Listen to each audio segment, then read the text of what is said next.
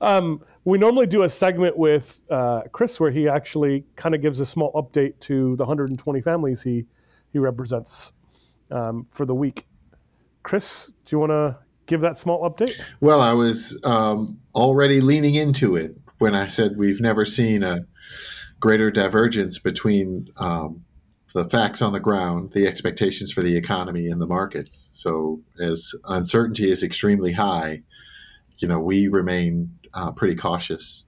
Um, but the markets also have rallied to an all time high. And again, as we talked about earlier, this is not uncommon, it's to be expected. Uh, this retracement, though, has put all the others in the dust, just as the speed of the decline and the speed of the recovery have. So this is really uncharted territory, and you know we're we're we're watching. Although um, I would say there are still um, many areas of the market that have not recovered, and uh, while they're fewer and far between, there are there are pockets of value.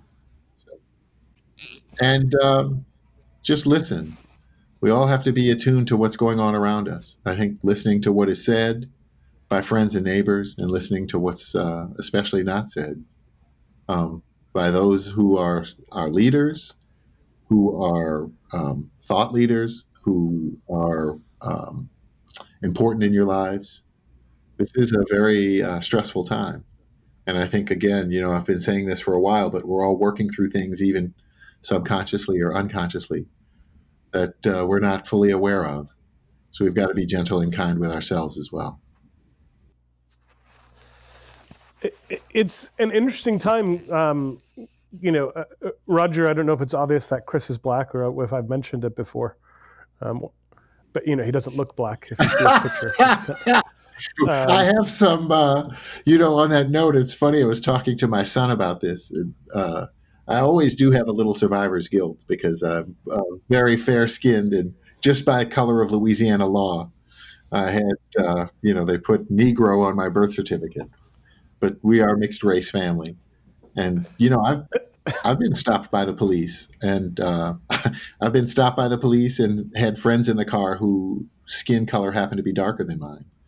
And on a couple of occasions that happened, uh, once in Baton Rouge and once in Louisiana and once in New Orleans, Louisiana. And the police separated me from my friends, um, you know, uh, thinking I was white. Um, and had them, in one case in Baton Rouge, lay on the ground with their hands behind their heads as if they had done something, and I was the one driving. It's very interesting um, and very jarring to experience that personally. And you can see in real time and in your real lived experience the difference in treatment. So th- this is, you know, I, I thought of you first when I started to see the riots. I don't know if that's the right association or not, but I thought of you partly because of the things you've talked to me about over time and history and your family. Mm-hmm. Um, I don't actually know what to do, right? Yes, uh, you know, I understand that prison sentences are higher for black people. I understand um, that there's a lot of social injustice, but like, what do I do? Like, I'm not going to go march. Mm-hmm. Um, it's not because I don't believe mm-hmm. that uh, every black person has the exact same right as every, I mean, Roger and I are both Indian, mm-hmm. um, or as every white person. Uh, cl- clearly I think about the world in meritocracy terms, not in yeah. racial terms. Yeah. One of my friends, by the um, way, who but I have no idea what to do either, right? Like, what do I actually do? like? Should I really be writing a letter to my congressman to say something? Like, what the hell does my congressman care that I wrote a letter? Yes, Neil, you should do something. Um, if if your good deeds and good thoughts remain with you at home, they stay home. That's not terrible, but there's a, a a way to communicate your intent. I think one way, very easy uh, way to do it, is to support um, some of the protesters' uh, defense funds, um, especially in Minneapolis, with a legal defense fund for many of the protesters um, who've been subject to arrest. That oh, interesting. Let's actually find a link for that, Chad, and put this in the show notes. Mm-hmm. Mm-hmm. Um, of course, I think uh, many of the institutions that have been fighting for equal rights and equal treatment under the law and social justice, Southern Poverty Law Center, the NAACP, the Urban League, um, all deserve a mention.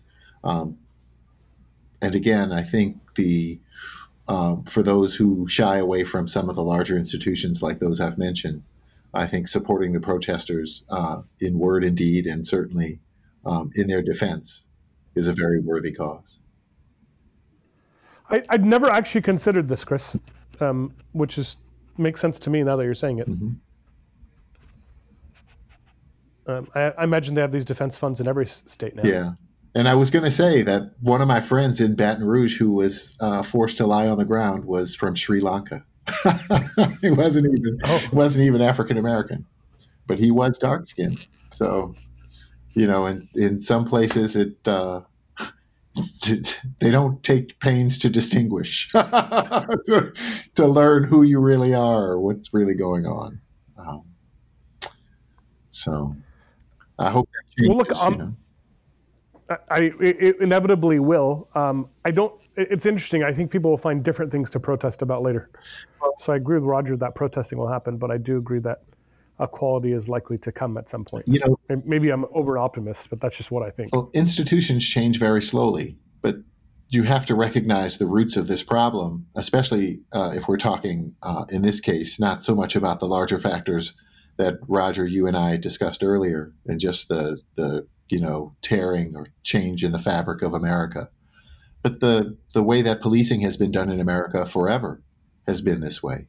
I mean, the original um, posse comitatus were um, groups of men who were deputized to uh, enforce the Fugitive Slave Act, to recover fugitive slaves and return them as property back to their owners.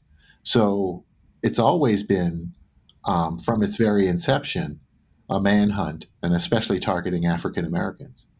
Um, so it's not like the first Metropolitan Police Force, which, by the way, was the City of London in 1824, where they were deputized to keep the peace. It's a d- different origin story, and it still plays out in the institutional memory, and we see it today very vividly and very sadly.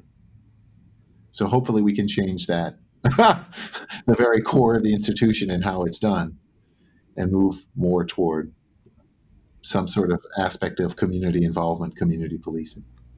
We, we really ought to have Jacques on the, an episode to talk about this. Um, I think that's probably it for today. Yeah.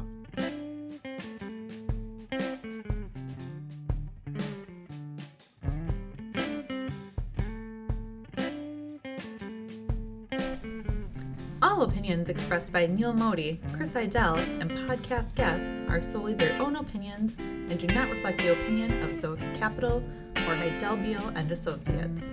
This podcast is for informational purposes only and should not be relied upon as a basis for investment decisions.